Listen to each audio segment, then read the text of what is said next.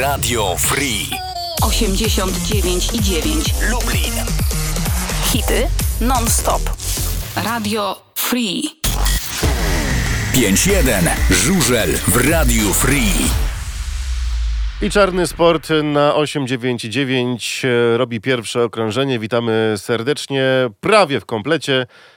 Nie ma tylko z nami gości, jest Kawu za kamerami, są panowie. Dobry wieczór. Dobry wieczór. Jest Roman, jest Michał, Chylu z tej strony. Kolejna kolejka za nami, druga liga, pierwsza liga, PGE Ekstraliga. Za tydzień jeszcze będą sportowe emocje związane z Grand Prix. Tak, które się w końcu zaczyna i będzie też transmisja, tak jak miały być. Z tym, że no wiadomo, jestem bardzo ciekaw, jak te transmisje będą. Nie, w TTV będą tylko z Polski. A w playerze wszystkie inne. Tak jest. Więc jednak kilka złotych będzie trzeba zapłacić. Pakiet, czy zwykły playera też wystarczy? Nie mam zielonego pojęcia. Musisz mieć ten pakiet, w którym masz m.in. Eurosport. On bodajże 15 zł kosztuje miesięcznie. Bo tam też jest jakiś pakiet za 5 zł, który ci umożliwia oglądanie bez reklam, coś w tym stylu, nie wiem. Paszport Polsatu, tutaj akurat nic nie działa. Jak dobrze pamiętam, to właśnie ten za 15 zł, bo z tego co sprawdzałem, ja mam ten pakiet wykupiony i w nim już mam możliwość ewentualnego oglądania. Witamy serdecznie tych, którzy są z nami na 899 i tych, którzy są z nami na YouTubie. Zacznijmy zatem nasze zmagania od tego, że przejdziemy do drugiej ligi. A tam trochę się działo. Który mecz na pierwszy ogień? Texom Stale Rzeszów kontra Spezhaus PZ Poznań.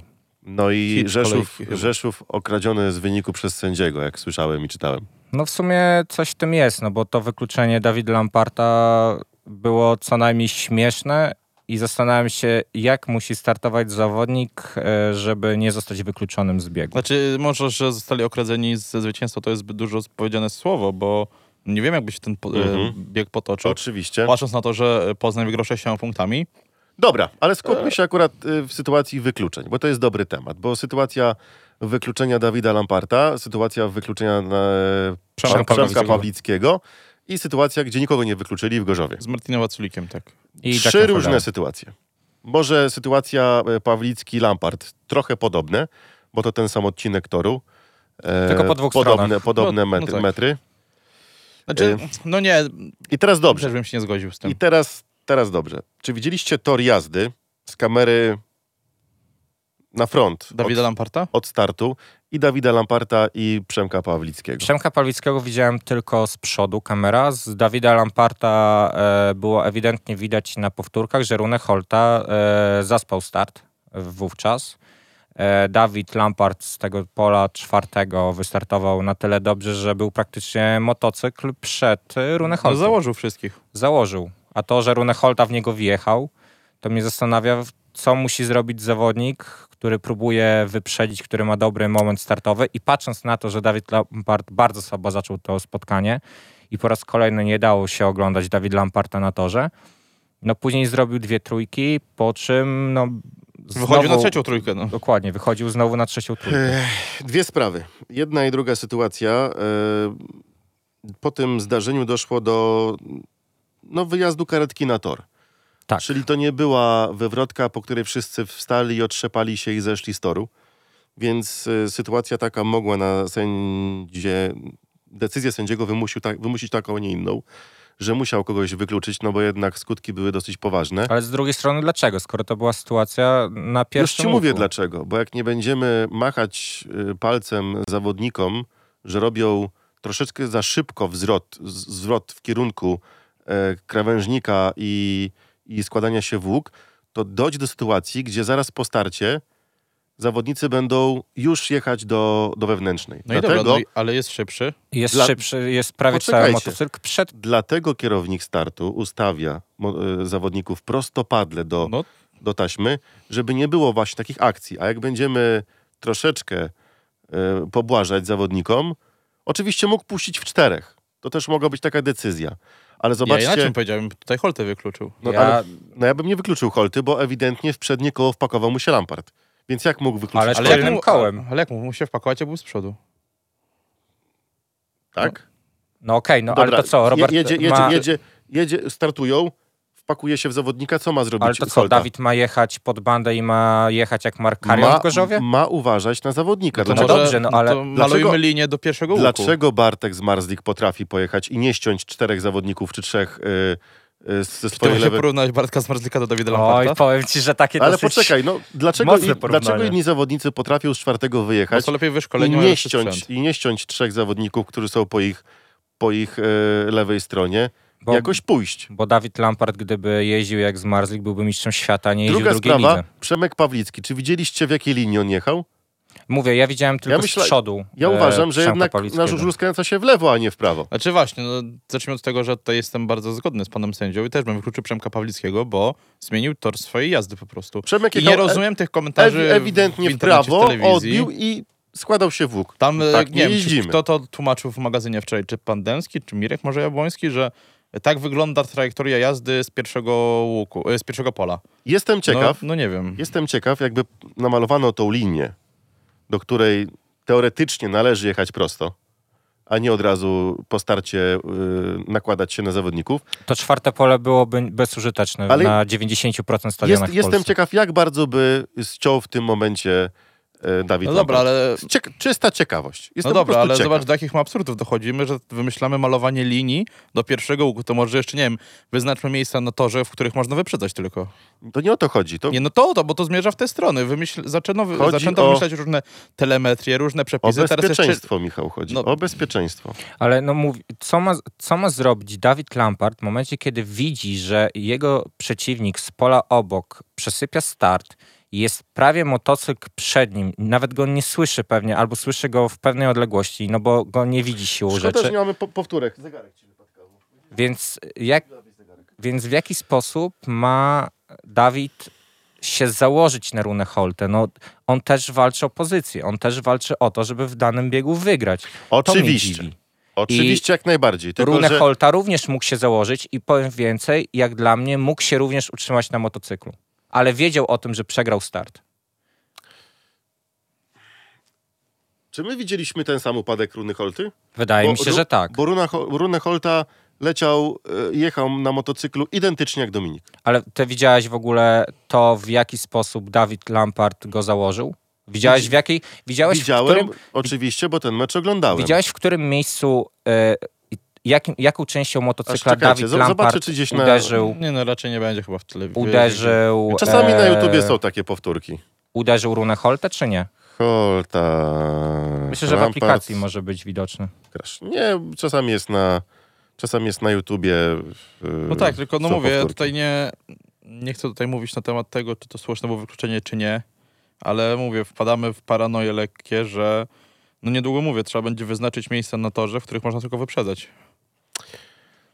I tak i nie, ale pamiętajcie, że bezpieczeństwo jest najważniejsze i zobaczcie, że w tym ataku ucierpiał Holta i ma z głowy jazdę. No, Dominik Kubera też ma. No oczywiście. Więc okej, walczymy, ale walczmy fair i tak, żeby nie zrobić komuś krzywdy. Przypomnij sobie tor z barażu w 2017 roku. Dobra, ale tu mówię o sytuacji tej konkretnie teraz. No dobrze, no ale no mówię... Jak dla mnie... Nie przekonasz mnie w ten sposób, powiem. Ja również. No Dawid Lampart już nie mógł więcej zrobić w tym momencie. Znaczy inaczej, jakby Dawid Lampart pojechał, tak jak ty mówisz, prosto do samego wejścia w pierwszy łuk, to prawdopodobnie z tego łuku by wyjechał 4. Mógł puścić w 4, w każdym przypadku z tych 3, które powiedzieliśmy, tylko moim zdaniem sędzia kierował się tym, że w przypadku kontaktu Jack Holder, Martin Vaculík, nikt nie ucierpiał, każdy wstał. Czyli mówisz o tym, co było wczoraj w magazynie PGE Ekstraligi, że ten czynnik ludzki zadziałał. Bardziej czynnik ludzki i efekt tego, że ktoś jednak w tym ucierpiał. Brak wykluczenia Martina Vaculíka uważam za bardzo duży błąd, patrząc na to, że Martin Vaculík pierwszy co zrobił po biegu, podjechał do Jacka Holdera. A widziałeś, jak oni jechali wszyscy, tak jak powiedział Mirek Jabłoński w magazynie wczoraj, powiedział świętą prawdę, że i jeden, i drugi jak najszybciej chcieli znaleźć się w środku toru. A widziałeś ruch Martina Vaculíka? A widziałeś ruch Jacka Holdera, który się nakładał na Vaculíka? No ale tutaj Vaculík uderzył go kołem bezpośrednio. Dla mnie do wykluczenia był Martin Vaculík. Jack Holder mógł się na niego nie nakładać, miał jeszcze 3 motocykle do bandy. Mógł spokojnie pojechać po szerokiej, ale on też chciał być na środku toru. I spotkali się we dwóch. I tu decyzja jest słuszna, bo do tego obaj zawinili. we dwóch się szczepili, położyli i tyle. Mówię, gdyby nie ruch Martina Vaculíka, który ewidentnie wyrzucił tylne koło w kierunku Jacka Holdera, dla mnie powtórka w czterech. Przez ten ruch do wykluczenia. Patrząc jeszcze w szczególności na to, że został wykluczony i Dawid Lampart, i Przemek Pawlicki, to skoro idziemy w tym kierunku, to Martin Vaculík tym bardziej powinien być wykluczony. Ale to są zupełnie trzy różne sytuacje torowe. To jedyny wspólny mianownik wszystkich sytuacji to jest pierwszy łuk. No i teraz musimy się zastanowić, na czym w ogóle ten pierwszy łuk polega. Znaczy inaczej, ja bym powiedział, że prędzej ta sytuacja z Gorzowa jest bardziej podobna do tej z Rzeszowa niż do Lublina. No to akurat tak, to jest prawda. Bo ta z Lublina to jest kompletnie inna sytuacja niż te dwie inne. Niż te dwie pozostałe. To patrząc na to, to w takim razie Jack Holder powinien być wykluczony z biegu. Staram się nadążyć za waszym tokiem myślenia, ale... ja też nie twierdzę, że tam zła decyzja była w Gorzowie, no bo... Każda z tych trzech sytuacji jest zgoła inna.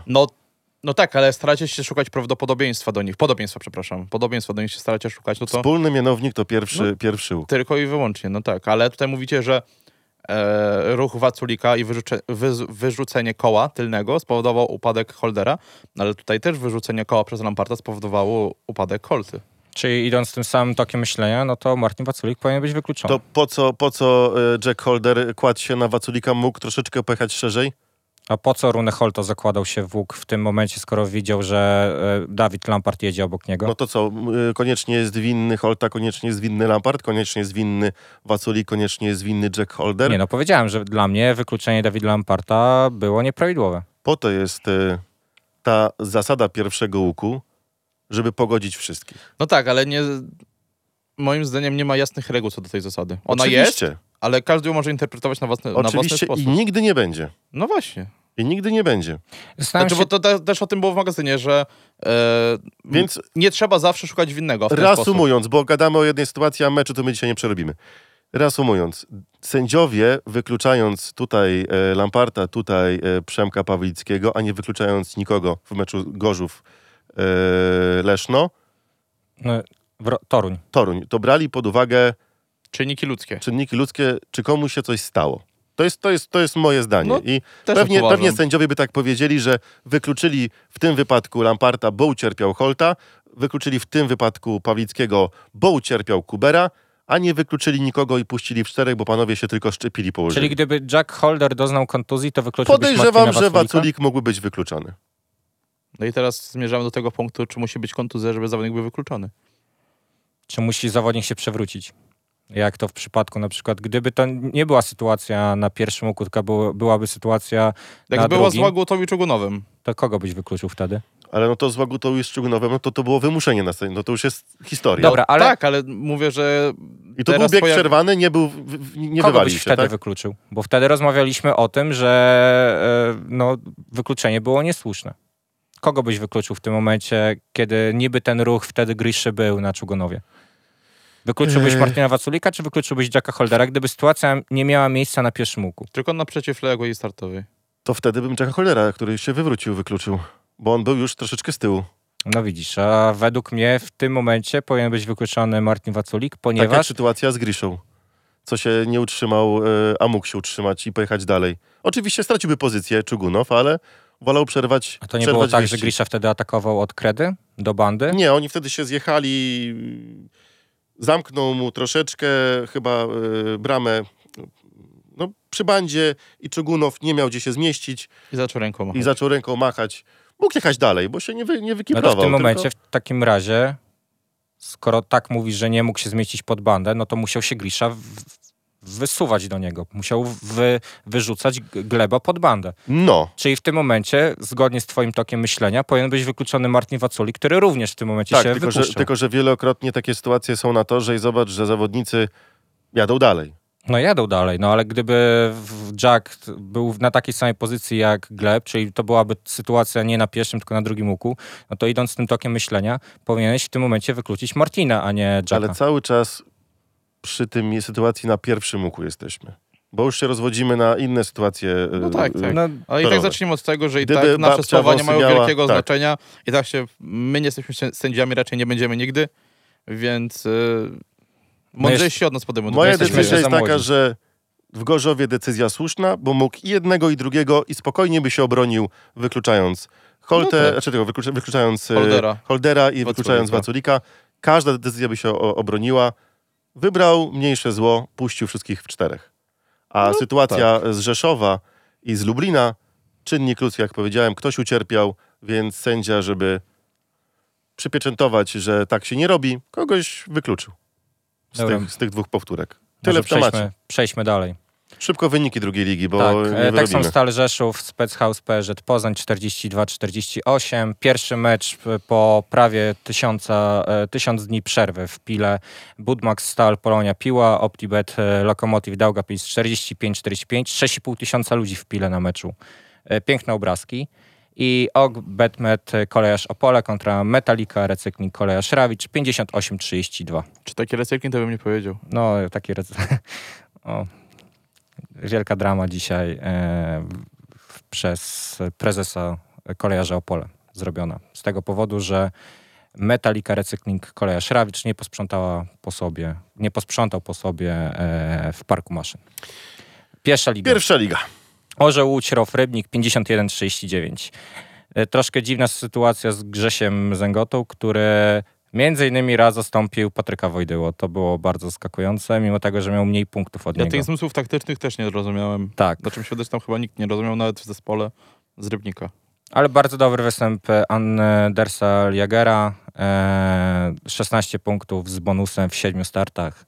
Ale Orzeł Łódź wygrywa i wydawało mi się, że pokazuje, że jest bardzo mocną drużyną do następnego dnia, bo mecz był w sobotę z tego powodu, że był wcześniej odwołany z powodu deszczu. Pamiętamy tę sytuację z Kanał Plus i z tym, że niby to telewizja odwołała mecz. Tam jakieś pozwy miały być, do tej pory czekamy. Ale Orzeł Łódź następnego dnia jedzie mecz z Abramczyk Polonia Bydgoszcz i przegrywa w nim 39-51. Nie wiem, który mecz oglądaliście, czy oglądaliście mecz Orzeł Łódź. No drugiego nie mogliśmy, zbyt goszczy przy transmisji nie było. Była, oczywiście, że była. A miało nie być chyba. Aplikacji była. W aplikacji była. Powiem więcej, ja nawet 2 mecze naraz oglądałem, bo się dowiedziałem, że jest taka możliwość i oglądałem 2 mecze naraz. I jak mam być szczery, ten mecz w Landshut był dużo ciekawszy niż ten w Łodzi. To prawda, bo tam pachniało na początku taką niespodzianką. No. Niespodzianką, delikatną sensacją. I ten mecz miałem do was pytać, że Falubas chyba robi wszystko, żeby nie wrócić do Ekstraligi. Ale ten też mecz właśnie w Landshut pokazał, że nie ma już wielkiej różnicy między drugą a Ekstraligą. Ja bym bardziej powiedział, że tor w Landshut jest tak mocno specyficzny, że tam każdy zespół będzie mieć problemy. Czego nie ma różnicy między pierwszą a Ekstraligą? Między drugą ligą a Ekstraligą. No bo Landshut, Beniaminek i Falubas Spadkowicz. I taki wynik, który oscylował w no wiesz, w ramach sensacji. Jedni dostali trochę więcej kasy, drudzy trochę mniej. No tak, więc im się wyrównało. Znaczy tak pół żartem, pół serio oczywiście, że nie ma dużej różnicy między drugą a Ekstraligą. Ale no tutaj może ja bym powiedział, że nie ten tor jest tyle specyficzny, a po prostu na tym torze mało kto jeździł. Mhm. I z tym będą bardziej mieli problemy, że po prostu nie znają tego toru. No i patrząc na to, że Krzysztof Buczkowski 12 punktów poprowadził Falubas do zwycięstwa w tym meczu. No i myślę, że Buczkowski będzie rzadko schodził poniżej 10 tej lidze. Cieszy widok, że Krzysiu się odnalazł. I to jest kolejny przykład zawodnika, który jest za słaby na Ekstraligę, a za mocno na pierwszą ligę. Krzysztof Buczkowski, Kenneth Bier, który zrobił w Łodzi komplet 15 punktów, a wiem jak wygląda w Ekstralidze. Takie żużlowe gimnazjum, już nie podstawówka, jeszcze nie liceum. Jeszcze nie liceum, tak? Dokładnie. No, za słaby na Ekstraligę, a za mocno na pierwszą. No mówię, Bier 15 punktów już dawno nie widziałem przy jego nazwisku, tylu punktów. Mhm. Ale w ogóle bardzo fajny mecz był w Landshut. Bardzo się przyjemnie to oglądało i bardzo przyjemnie się patrzy na to, że gdzieś ten niemiecki żużel żyje i no miejmy nadzieję, że będą również inne ośrodki w Niemczech, które będą miały podobną zajawkę na żużel co Landshut. Ale Bydgoszcz, zobacz, jak się rozpędza i po tych kilku kolejkach możemy powiedzieć, że no Bydgoszcz jest piekielnie mocno. No po tej trochę niespodziance właśnie na niemieckiej ziemi, tak teraz no całkiem, no jadą chyba tak jak każdy od nich oczekiwał w Bydgoszczy. Mhm. No dwóch zawodników trochę nie dociąga do wyniku. Czyli coś czuję, że u rodziny Przyjemskich tam telefon to się grzeje. Tam to skrzynka mailowa jest pełna, SMS-y przychodzą. No patrząc na to, że Wiktor jedzie w taki sposób w pierwszej lidze i jeździ w drugiej lidze też jako gość i też tam robi ładne wyniki, no to mi się wydaje, że wczoraj mu nie poszło zbytnio. No ale tak, ale w poprzednich meczach robił chyba koło blisko 2 cyfrówki się zakręcił gdzieś w poprzednim meczu w Rawiczu.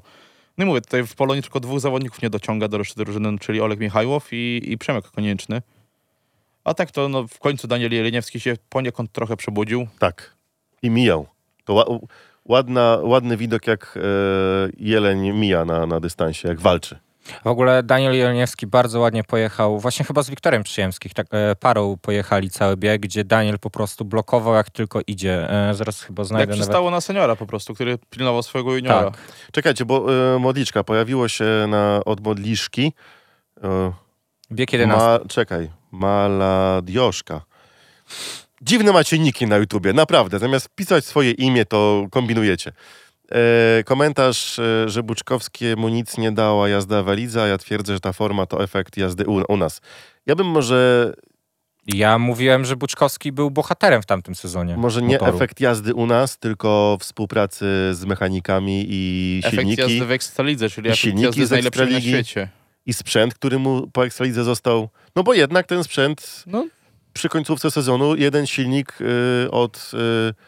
Michała Marmuszewskiego, tak, na którym nadal jeździ. Oczywiście i robi efekt. Z tego, co mi się jakoś kojarzy, to nie tylko właśnie Krzysztof Buczkowski teraz jeździ. Jeszcze trzech zawodników można było podczas nie tej kolejki, tylko poprzedniej chyba, zobaczyć na torach z trzy silniki, tak, Michała Marmuszewskiego. Tak. Sobie nie mogę właśnie przypomnieć u kogo, ale sam Michał nas się chwalił gdzieś na Facebooku czy Instagramie. Że trzech rajderów jeździ na jego jednostkach. Powolutku do przodu. W ogóle zauważyliście, że coraz więcej pojawia się tunerów polskich na rynku. I takich, że gdzieś tam się powiedzmy wybijają. Jest Michał. Ale dobrze, ostatnio... bo będą efekty widoczne na torze, bo jak jeden tuner ma 20 silników, on tego nie robi sam, on to zleca ludziom i zaraz się będą robić krzaczki, że na przykład na Kowalskim jeździ 10 zawodników, a wygrywa Zmarzlik. No tak. Wiecie, o co chodzi. No bo... Ja właśnie o tym ostatnio puszczałem ten temat, że jak monopol nigdy nie jest dobry. Że jak rodzina Kowalskich ma tyle silników do zrobienia, to jest logiczne, że każdy nie będzie jechał dobrze. Oczywiście, a monopol nie jest dobry. Fajnie, jak jest taka fajna konkurencja, gdzie możesz sobie wybrać, że ten robi. Zaraz Michał, jest Jacek Rempała, jest Stanisław Burza. No właśnie miałem powiedzieć o Jacku Rempale, który teraz chyba między innymi Chris Holder, tak? Chris Holder, Jason Doyle, Jamon Lidzi. Coraz więcej zawodników jeździ na polskich silnikach i to tylko może cieszyć, że nie ma przynajmniej monopolu taki, jaki był jeszcze 2-3 lata temu. Ale to wiesz, też trochę wynika, mi się wydaje, że z wygody, no bo jednak Polacy są na miejscu. Tak naprawdę wiedziesz silnik, nie wiem, dzisiaj, a odbierasz go, nie wiem, za 2 dni. A zanim wyślesz go do Danii, do Szwecji, do Anglii, to nie dość, że płacisz bardzo duże pieniądze. Ale pamiętaj, że tunerzy mają też swoich ulubionych zawodników i oni często do nich przyjeżdżają. Nie, tam nie mają ulubionych, o tych mają. No to ulubionych, płacą, to ulubione, Jezu, jak ktoś by ci płacił tyle biegów, też by był twoim ulubionym. No. O to właśnie chodzi, nawet na mecze przyjeżdżają, nawet podczas Grand Prix. Więc wiesz, to... No to ja się nie dziwię, że powstają nowi tunerzy, bo zawodnicy, którzy są zmęczeni czekaniem i znudzeni efektami... No właśnie, nie powiesz mi, że wolałbyś wysłać silnik do Danii i czekać 4 dni, a zawieźć nawet go własnoręcznie do Tarnowa, do gdziekolwiek i czekać 2 dni. Pamiętaj, że jak masz czekać 4 dni, oczywiście, to masz krótszy czas do meczu. Dobra, czas, żeby testować lećmy dalej. Z Dunek, Wybrzeże Gdańsk kontra Aforti Start Gniezno. No i tutaj jest sensacja. Nie powiedziałem, że to jest sensacja. No, ja też nie. Piąte zwycięstwo w historii. Dla kibiców i zawodników Gdańska jest sensacja, bo tam coś się złego dzieje. No jeżeli oni sami są zaskoczeni taką postawą, to ja jestem zdumiony. Ja nie rozumiem jednego faktu. Kto wymyślił w Wybrzeżu ściągnięcie Adriana Gały na ich tor? I teraz pytanie... Co się musi dziać w Gnieźnie, gdzie jest wynik, gdzie drużyna jedzie, a jednak Oskar Pfeiffer mówi, że coś jest nie tak, zarząd wie, powinni ale to jest zmienić. Nie tak z ich torem. Z ich torem jest. Tam jest nowy toromistrz, ojciec Adriana Gały. Ale on nie jest w takim razie nowy, bo... Jest, bo jego nie było przez jakiś czas. Nowy, ale on stary. Już wcześniej... Nowy, stary. O, tak, to tak. Oni po prostu nie potrafią jechać na swoim torze. No i też nawet Oskar sam powiedział chyba w wywiadzie, że się czują lepiej na wyjazdach niż w domu. Więc ale ja mówię, bo tutaj to, że Start wygrał, to spoko, ale ja bym powiedział, że to bardziej Wybrzeże przegrało niż Start wygrał ten mecz. Mówię, ja nie rozumiem, kto wymyślił, w jaki sposób doszło do tego pomysłu, że Adrian Gała trafił do Wybrzeża. Ale ten tak tor, trudny, techniczny tor. Ten tor jest dla mnie, jak się ogląda, to tragedia jest ten tor w Gdańsku. To jest jeden z najgorszych torów w Polsce. To jest tragedia. I jeszcze jego przygotowanie w trakcie polewania. Widzieliście, ile oni wody tam wylewali? Tak, a on ja nie widziałem linii na Nie tyle, że był sucho, on był niebezpieczny, bo był śliski po prostu. No. Takie były plamy, było sucho, było tak. Mokro, Adrian Gała 3 razy leżał. Mówię, to jest dla mnie nieporozumienie, że Adrian Gała jeździ w Wybrzeżu. To jest trudny, techniczny tor. Jeździ tam Adrian Gała, który nie jest technicznym zawodnikiem.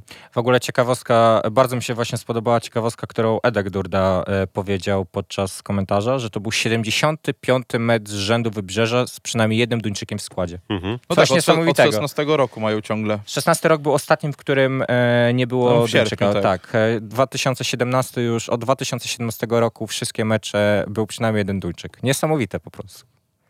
To co, lecimy do PG? Tak. Lecimy do PGE Ekstraligi, proszę bardzo. Czekajcie. Kibicuj najlepszym żużlowcom na świecie. PGE Ekstraliga. Najlepsza żużlowa liga świata. To zacznijmy może od meczu, który był po naszym, piątkowym.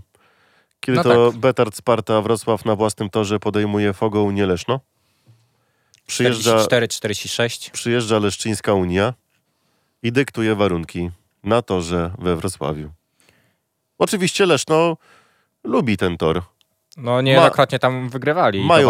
Mają patent na olimpijski, ale co dziwić może to...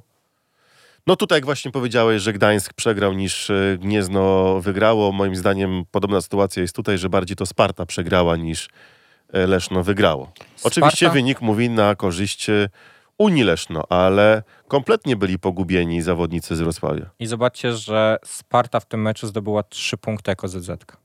I to był klucz tego meczu. No i to też pokazuje, że największym przegranym tego zawieszenia Rosjan jest Wrocław. No to właśnie pokazuje, ile Artyom Ogół to znaczył w Betard Sparcie Wrocław. Mhm.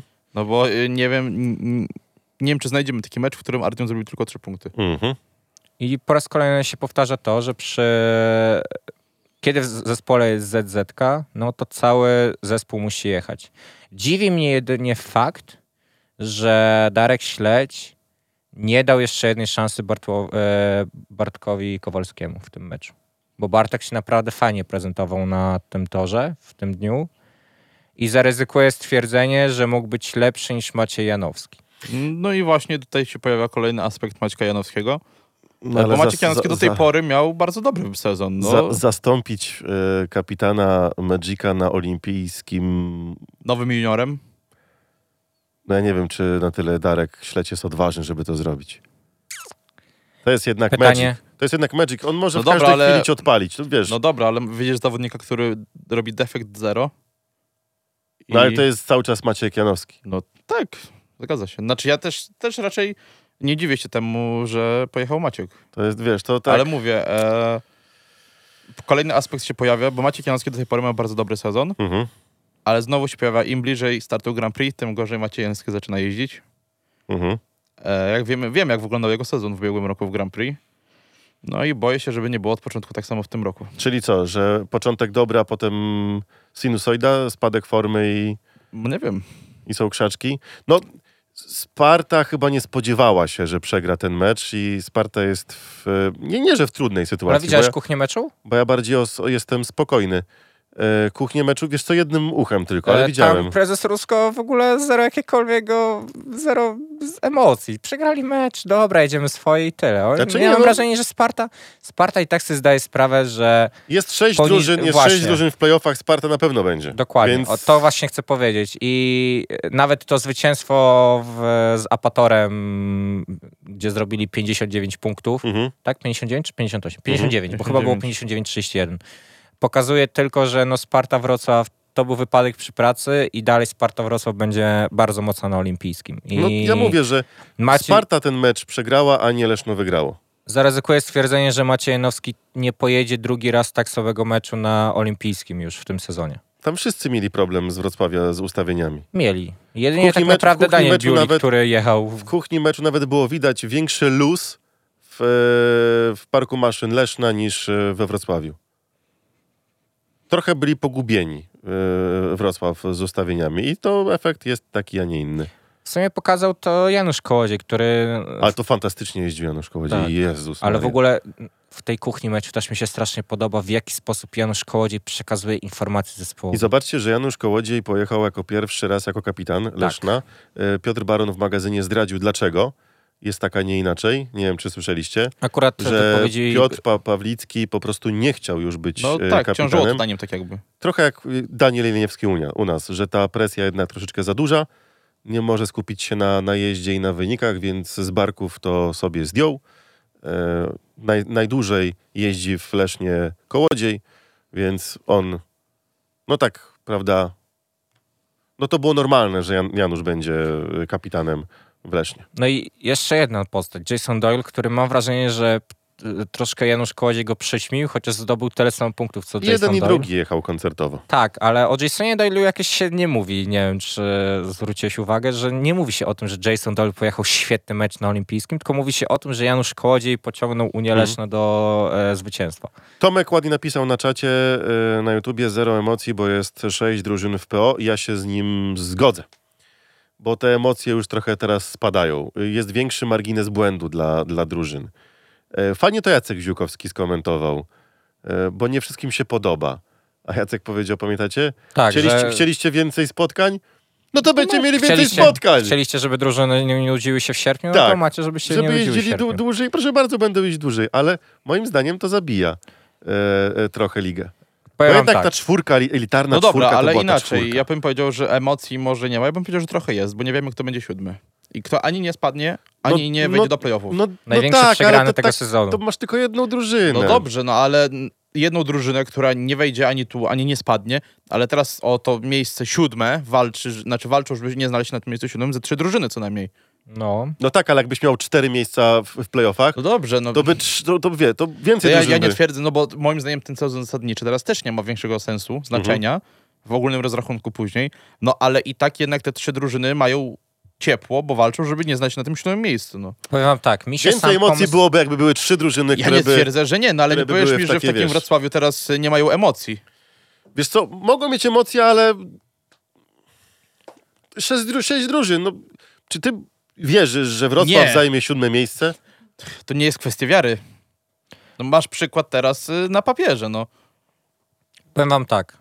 6 drużyn w play-offach... No ja się nie odzywam, bo to widzę... Nie, no ale... 6 drużyn w play-offach jest fajne, gdyby liga była 10-osobowa, bo mi się na przykład pomysł z tym lucky loserem mi się bardzo podoba i to jest dla mnie fajna sprawa, że nawet mimo tego, że gdzieś tam ci nie wyjdzie ten jeden mecz, no bo to nie ma co się oszukiwać, że to zazwyczaj jeden mecz będzie, to i tak masz szansę na ewentualny medal, ale nie przy lidze 8-drużynowej.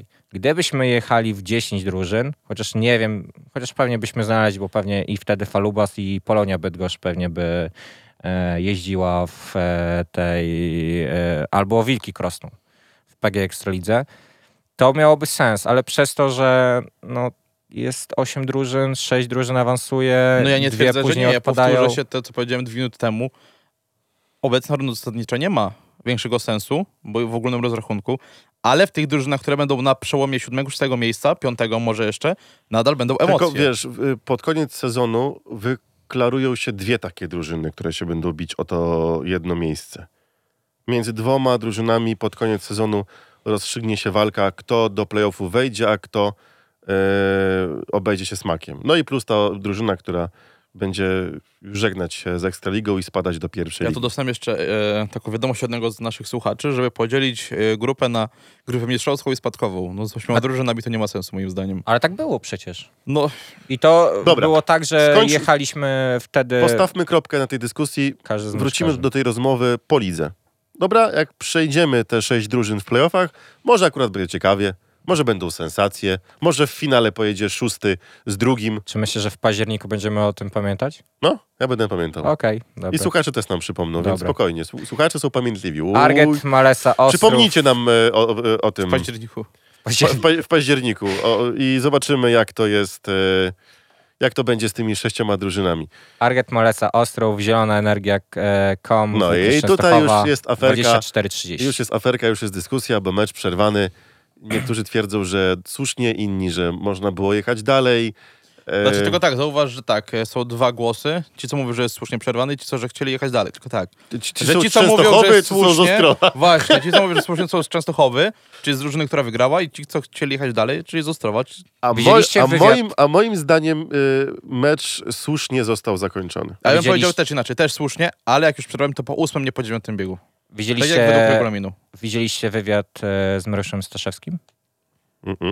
Który powiedział, że Ostrów chciał jechać, ale to włókniarz po 8 biegu nalegał i biegał do budki, żeby przerwać spotkanie. To chyba podczas transmisji było jakoś zainicjowane w ten sposób. Nie wiem, akurat podczas transmisji tego nie zobaczyłem, ale no... Ale to też nie jest dla mnie jakiś zadziwiający fakt. Że włókniesz, teraz, no patrząc na to, jak Ostrów się prezentował... No zobaczcie, tak. Zaczął ten deszcz padać coraz więcej. Nawet mieliśmy w studiu pomeczowym, kiedy w Migzonie siedzieli zawodnicy, to tam już ładnie lało. To już nie był deszcz, to już był deszcz potężny. Tylko Migzona była po jakichś 25-30 minutach od zakończenia tego meczu. I jeszcze mocniej padało. Chodziło o to, że 25 minut, 30 minut... Mogli puścić jeszcze jeden bieg. Ale po co? 2 biegi. Nikt nie gwarantuje, że Ostrów by wyprzedził Częstochowę. No tak, a jakby wyprzedził, to dopiero byłby skandal. Ale też nikt nie gwarantuje, że któryś z młodzieżowców by się po prostu na tym torze nie wykiprował nieszczęśliwie i byłaby znaczy kontuzja. Też do mnie nie trafiają argumenty, że Ostrów się napędzał, że coś tam doskakiwało do wyniku. Chciałbym zauważyć, że mecz zakończył się 6 punktami różnicy. Czyli tylko 4 mniej niż w największym wyniku tego spotkania. A ja chciałem też zauważyć jedną rzecz, że Ostrów lubi jeździć w deszczu, bo przypomnijcie sobie 2020, kiedy to Apator przyjechał do Ostrowa.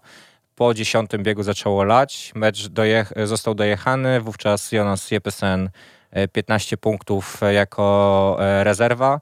I wtedy zakończyło to się remisem. Pytanie Najta, pierwszy bieg ruszył o 16:13, no gdzież?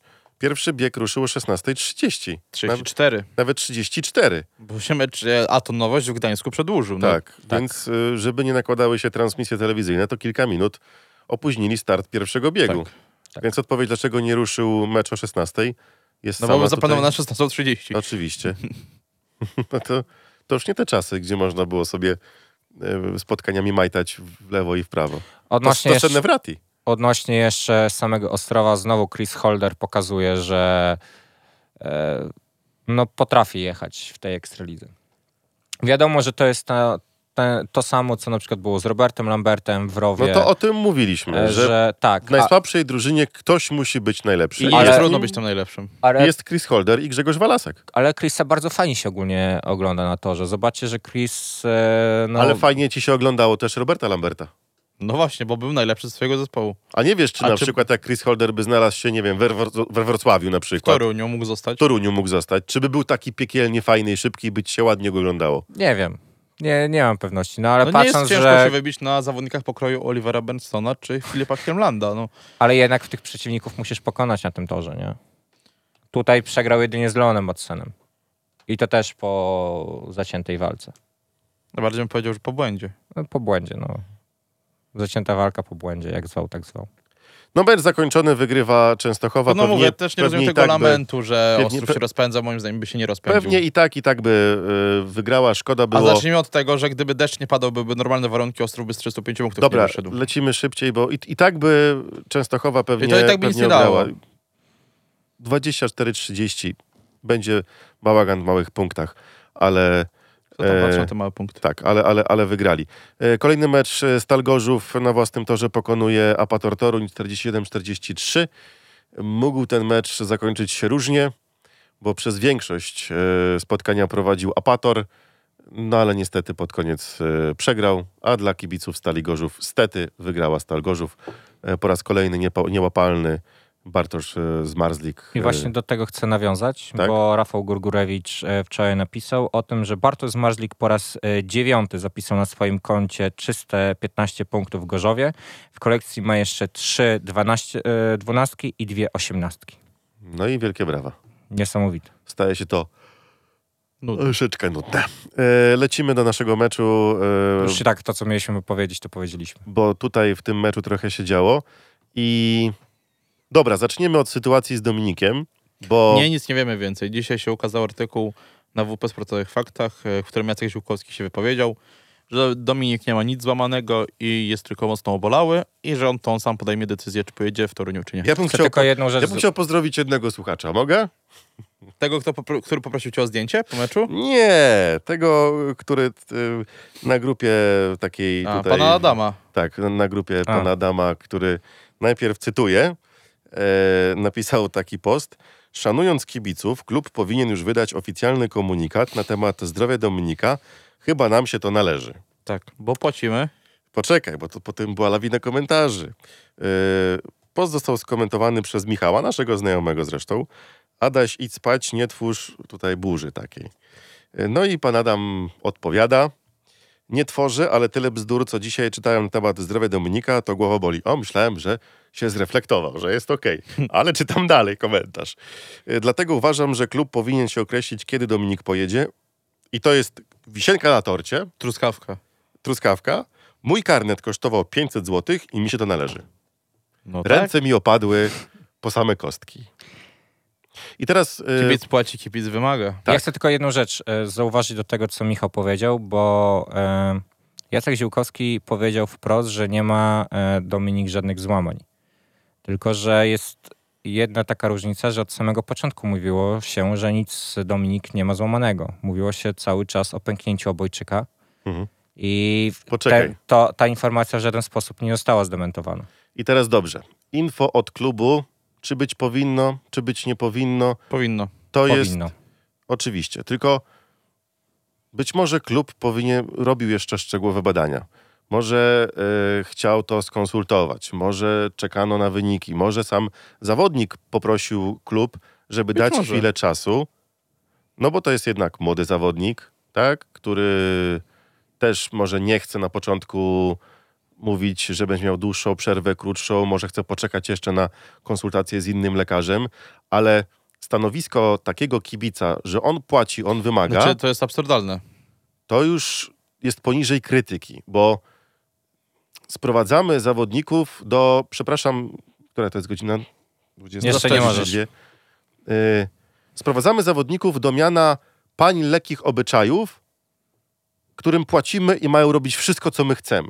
Uruchamia się wśród kibiców taki Rzymianin, który chce chleba i igrzysk. Tak. Chce krwi, chce bólu i... Bo on płaci, bo on przyszedł, zapłacił i jemu się to należy. Jak psu buda. Tak. Jeszcze ja kupiłem karnet za 1000 i niech mi Kubera popcorn na miejsce przyniesie, bo mi się należy. Najlepiej z tym pękniętym obojczykiem, tak? Najlepiej z tym pękniętym obojczykiem. Ludzie, zluzujmy trochę, naprawdę. Czy zawodnikowi, który dostał dzwona i nie wiadomo, czy ma ten obojczyk pęknięty, czy nie. Czy ma te odmę płuc, czy nie, bo to się różne informacje w internecie pojawiały.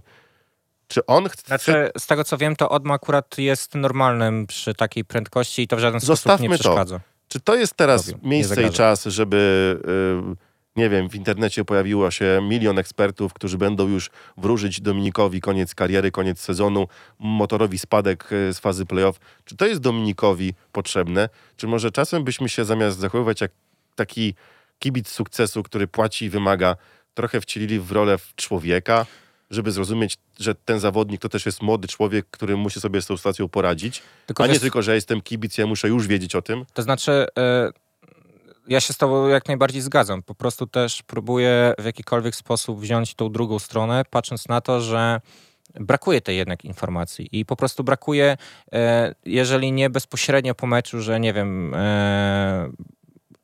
podać taką informację, to na przykład brakuje mi stanowiska klubu pod tytułem na chwilę obecną jeszcze nie możemy wam za dużo powiedzieć z tego powodu, ale że Dominik... Nie nauczył cię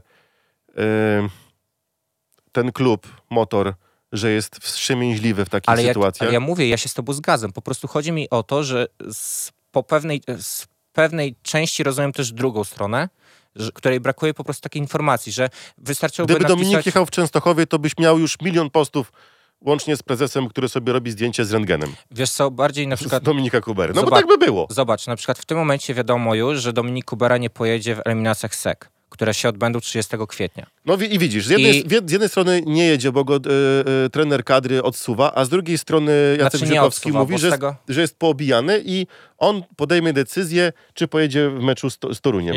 Mecz jest w niedzielę. Tak, 30 a w sobotę nie jedzie. I tutaj... No dobra, ale to my też może przedstawiać fakt ten, że stawia klub jazdę w lidze ponad... Oczywiście. Tak, oczywiście, że tak. Tylko wiecie, po prostu skoro wiemy o tym, bo to Piotr Szymański dzisiaj o tym poinformował, że pojedzie Bartosz Smaktała w miejsce Dominika Kubery w tych eliminacjach, to pokazuje, że no, gdyby z Dominikiem było wszystko okej i byłby zdrowy, powiedzmy, nic by nie było, no to by w tych pewnie eliminacjach pojechał, no bo dla zawodnika, jak wiemy doskonale, najważniejsza jest jazda. Wiemy o tym, że Dominik jest poobijany. Nie wiemy do końca, co z tym obojczykiem, czy ten obojczyk jest pęknięty, czy ten obojczyk nie jest pęknięty. Z tego, co konsultowałem się z osobami, które się takimi sprawami zajmują, to jest od 2 do 5 tygodni w zależności od pęknięcia. Zazwyczaj. No dobra, a masz pewność, że jest pęknięty obojczyk? Właśnie, no to o tym mówię, że nie mam pewności, bo nie mamy żadnej informacji, czy ten obojczyk jest pęknięty, czy też nie. No właśnie. Mówię, to w zależności od tego, jeżeli rzeczywiście ten obojczyk jest pęknięty, no to to jest od 2 do 5 tygodni. Dobra, wróćmy do meczu. Przyjechał do Lublina Grudziądz, mecz na szczycie, mecz o fotel lidera. Zaskoczeniem dla niektórych było to, że Grudziądz jest na miejscu pierwszym, ale ładnie 2 mecze wygrał. My również sobie ładnie poradziliśmy w 2 pierwszych spotkaniach. Po opadach deszczu tor był trudny, tor bardzo był wymagający, tor miał te schodki na łukach, które rzucały. No, 2 dni ciągle padało, tak? 4 nawet, od poniedziałku zaczął padać. Zdejmijmy czapkę z głów dla Maćka Kuciapy i osób, które szykowały tor, bo ja myślałem, że jak przyjadę na stadion, mimo tej ładnej pogody, co już w poprzednich latach miało takie miejsce, że, nie nada. Że zobaczę bajoro, a ja zobaczyłem tor, który na pierwszy rzut oka, jak tak... ludzie po nim chodzili, mówię, no cud. I który był polewany. Mówię, ty, czy wczoraj padało? Czy to na pewno jest Lublin, w którym tak lało dzień wcześniej? Na obchodzie toru przez chwilę rozmawiałem z Mirkiem Cierniakiem, który powiedział, że cały tor jest twardy, oprócz krawężnika. I to w sumie było widać przez to, że przez dłuższy czas najlepsze pole było polem A w tym meczu. Mhm. I to bym się zgadzał, że on po prostu jakby to pole było najlepsze, bo było najbardziej przyczepne. I zobaczcie, że Motor wraca do swojej chyba taktyki. Na własnym torze, ładnie spasowany, bombarduje w pierwszej serii drużynę przeciwną tak, że ona potem długo się musi zbierać i w tym momencie Motor trzyma wynik. I tak było z Grudziądzem. No GKM wygrał tylko 1 bieg. Co prawda 5-1, ale tylko 1 bieg. A co inaczej, jeszcze na sekundę wracając do tego krawężnika, to jest trochę raczej normalne, no bo nasz tor jest pochylony, więc cała woda spływa do krawężnika. Oczywiście. Więc... Tak. Dobra, zanim pójdziemy jeszcze dalej w dyskusję, żeby zdążyć z tym, co... Bo korzystając z okazji, że możemy pójść pogadać z zawodnikami, to mieliśmy taką możliwość. Norbert Krakowiak, zobaczcie, co powiedział po tym spotkaniu z Lublinem. No bardzo ciężki mecz dla nas tutaj w Lublinie. Można powiedzieć, że nikt gdzieś tam nie pojechał tak, chyba nikt nie zrobił 2 cyfrówki, więc jakby no, nie mieliśmy liderów, każdy gdzieś tam szukał ustawień najszybszych i no, Lublinianie są bardzo silnym zespołem tutaj i nas dzisiaj wypunktowali. Do tego te warunki torowe były dziś dość ciężkie i po prostu gospodarze sobie lepiej na nich poradzili. Także no nic, musimy jechać dalej, po prostu to było do przewidzenia, że przyjdzie taki mecz, gdzie po prostu gdzieś tam nasze jeszcze niedociągnięcia wyjdą i musimy wyciągnąć z tego wnioski i jechać dalej. Do tej pory prezentowałeś bardzo dobrą formę. Czego Ci w Lublinie zabrakło? Generalnie nie powiedziałbym, że to był też zły mecz. Tak się to potoczyło, że tych punktów było niewiele, jazda może nie była zła. Wiadomo, że te mecze wyjazdowe są o tyle trudne, że trzeba po prostu dobrze rozszyfrować ten tor i ustawieniowo dobrze się doregulować, więc no nic, no, nie jestem jeszcze na takim poziomie, żeby gdzieś regularnie punktować i robić 2 cyfrówki, więc muszę dalej pracować i podtrzymywać to, co było wcześniej. Czy o występie w 15 biegu wiedziałeś już wcześniej, czy to było tak z doskoku? Tak, wiedziałem, że pojadę wcześniej, także byłem przygotowany do tego biegu. Okay. Jakie teraz plany przed Wami? Bo teraz prawda, macie 2 wygrane mecze, 1 przegrany. Jakie wnioski, jakie plany na następną część sezonu? No, następny mecz mamy u siebie, także ja we wtorek wystąpię w Lidze U24 w Ostrowie. W środę prawdopodobnie będziemy jeździć u siebie i trenować, być może w czwartek też, jeśli będzie potrzeba.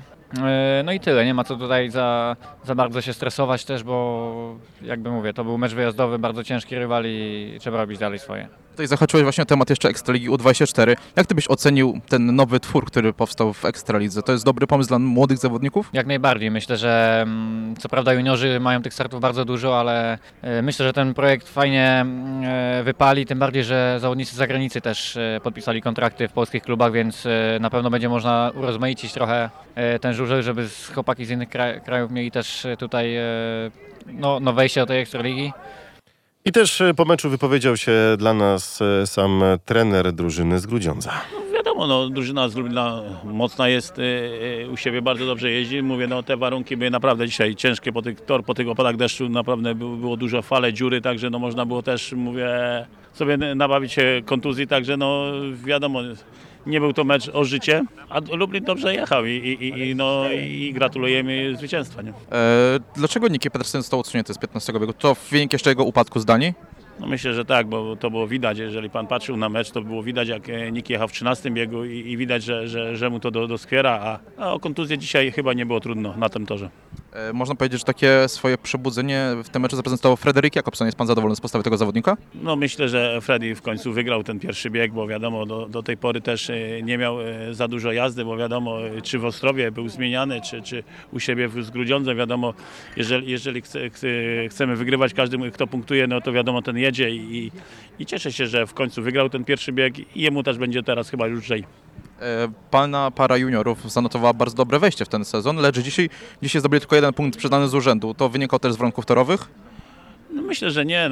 Na pewno czy Mateusz Cierniak, czy Wiktory na pewno są bardzo mocni i przede wszystkim u siebie na torze, także z nimi tu wygrać, to wiadomo, że mają i seniorzy duży problem. Są to dobrzy juniorzy, ale myślę, że z biegiem sezonu i nasi juniorzy w Grudziądzu też będą wygrywać. I skoro jesteśmy przy juniorach, to przy ściance, gdzie mogliśmy z nim porozmawiać, pojawił się Wiktor i Mateusz, ale Wiktor był strasznie zabiegany, bo do kibiców biegał cały czas naklejkami, ale Mateusz kilka słów powiedział. Że tak powiem, były barwne zawody dla mnie, bo i wygrywałem biegi, i przyjeżdżałem ostatni, i uczestniczyłem w kolizjach.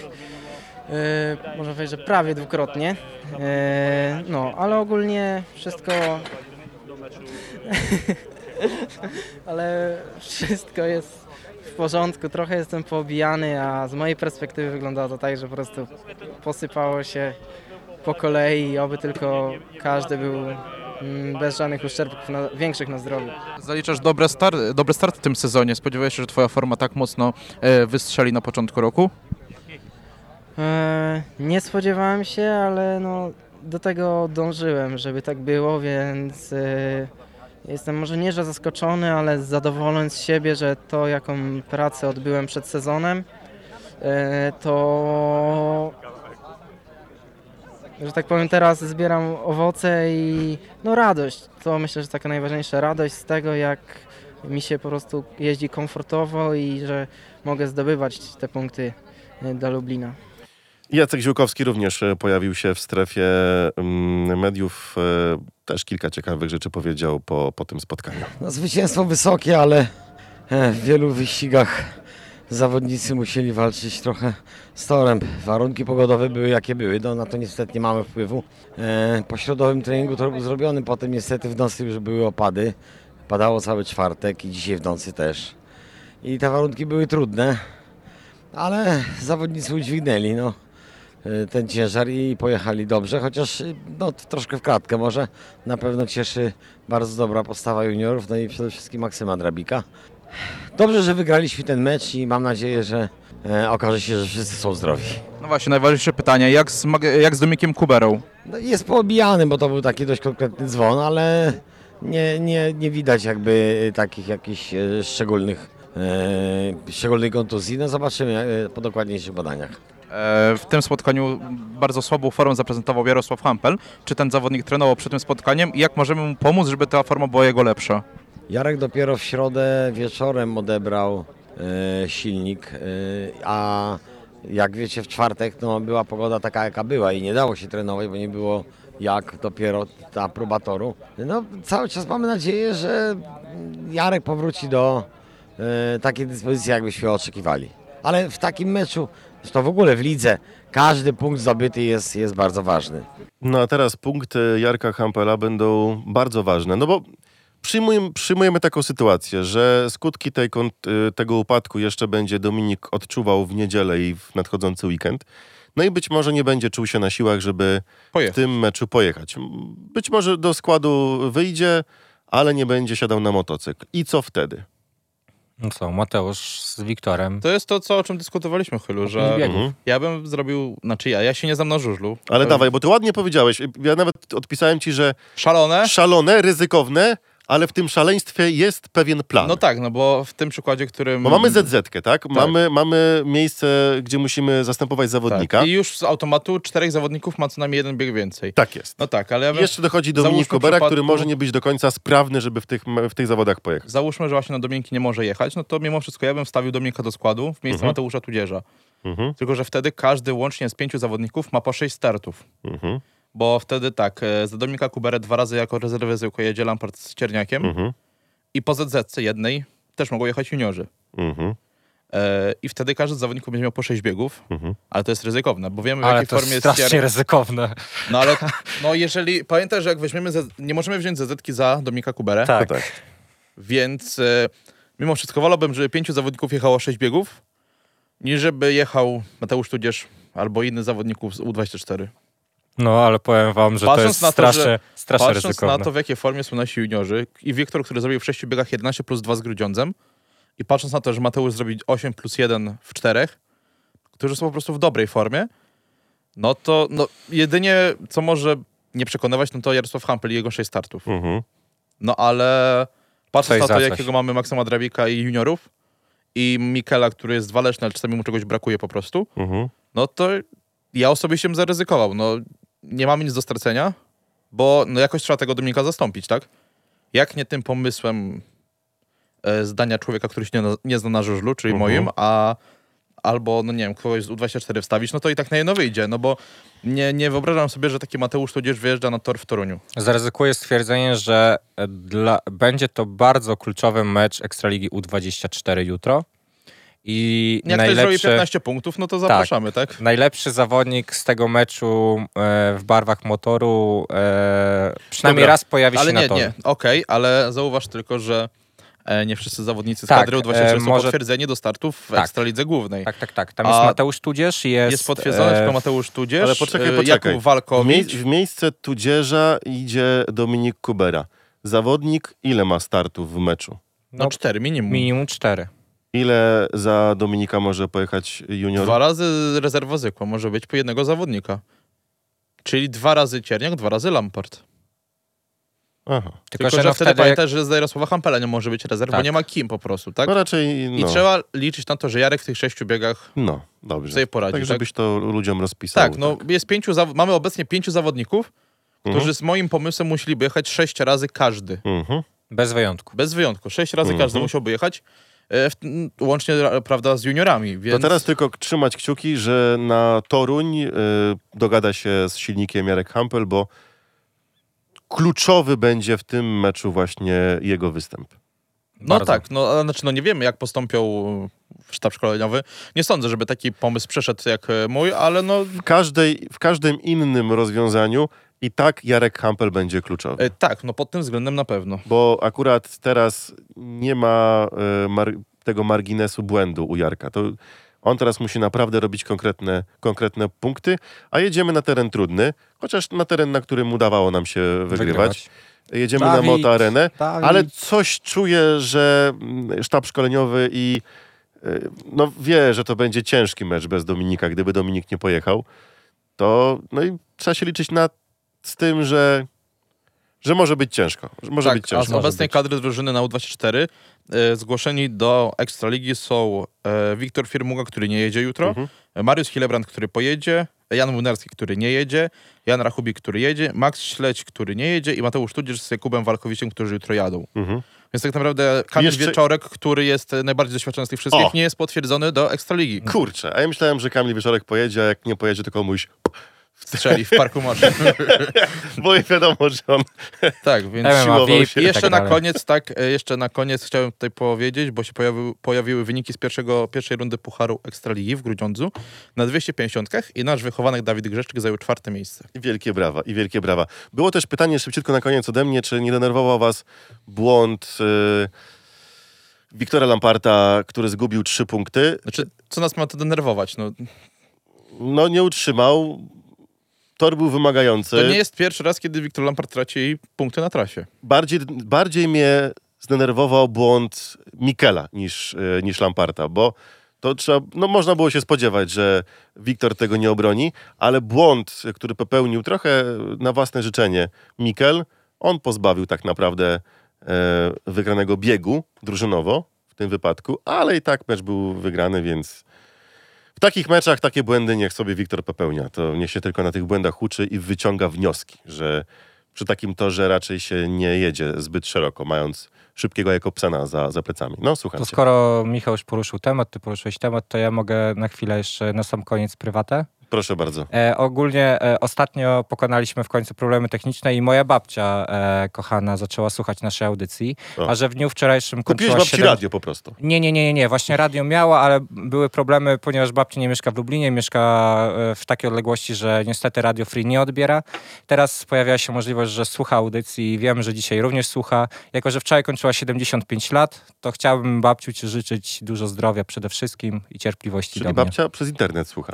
Tak. No i widzisz. To wszystkiego dobrego, dużo zdrówka i cierpliwości do Pawełka. Tak. Fajnie, że się Paweł dowiedział po takim czasie, że jest aplikacja radia. Wiesz co, akurat tam głównie chodziło, był problem z internetem. Był problem z internetem. No żartuję sobie przy siebie. Ale teraz rozumiem, tak. Więc jeszcze raz wszystkiego babciu najlepszego. Dołączamy się do życzenia, oczywiście. Za dziś już dziękujemy. Motor pewnie wygrał z drużyną z Grudziądza. Było to do przewidzenia, chociaż po stanie toru to niekoniecznie. Oby we wszystkich ośrodkach żużlowych pogoda już pozwoliła na to, żeby ta kolejna kolejka odjechała, ona została fair, bez żadnych pogodowych atrakcji i żeby te plandeki były potrzebne, ale nie teraz. Bo... my się widzimy w niedzielę, nie? Tak, słyszymy się i widzimy się na Motoarenie w niedzielę. Pełna radiowa relacja ze spotkania For Nature Solution na Pator Toruń kontra Motor Lublin. Ale 60 zł za bilet na sektor gości to jest groza. No to jest Motoarena, 60 zł. Dostajesz pierniczka gratis. Żartowałem. 60 zł za bilet na sektor gości. Ale w Gorzowie 50 chyba. 50, no to 50. Jest 10 zł na napój na stadionie. Czekajcie, na koniec temat sklepiku. Poruszymy w kolejnej edycji, ale co to poruszać? Chodzi, są... że jest tylko jeden sklepik, że nie ma tego sklepiku w środku, który był wcześniej na stadionie. Może jeszcze będzie. Możliwe, że będzie. Może jeszcze poczekajmy, może jeszcze będzie. Dziękujemy za dziś, bo czas nagli. Fajnie było. Straszny chaos, ale lubimy czasem taki kontrolowany. Dzięki za dzisiaj. Dobranoc. Roman, dobranoc. Michał, dobranoc. KW? Dobranoc. Nie, powiedz Nie. Krzyknij. Nie. I Chylu, dobranoc. Dziękujemy za dziś. Kibicuj najlepszym żużlowcom na świecie. PGE Ekstraliga. Najlepsza żużlowa liga świata. 5-1. Żużel w Radiu Free.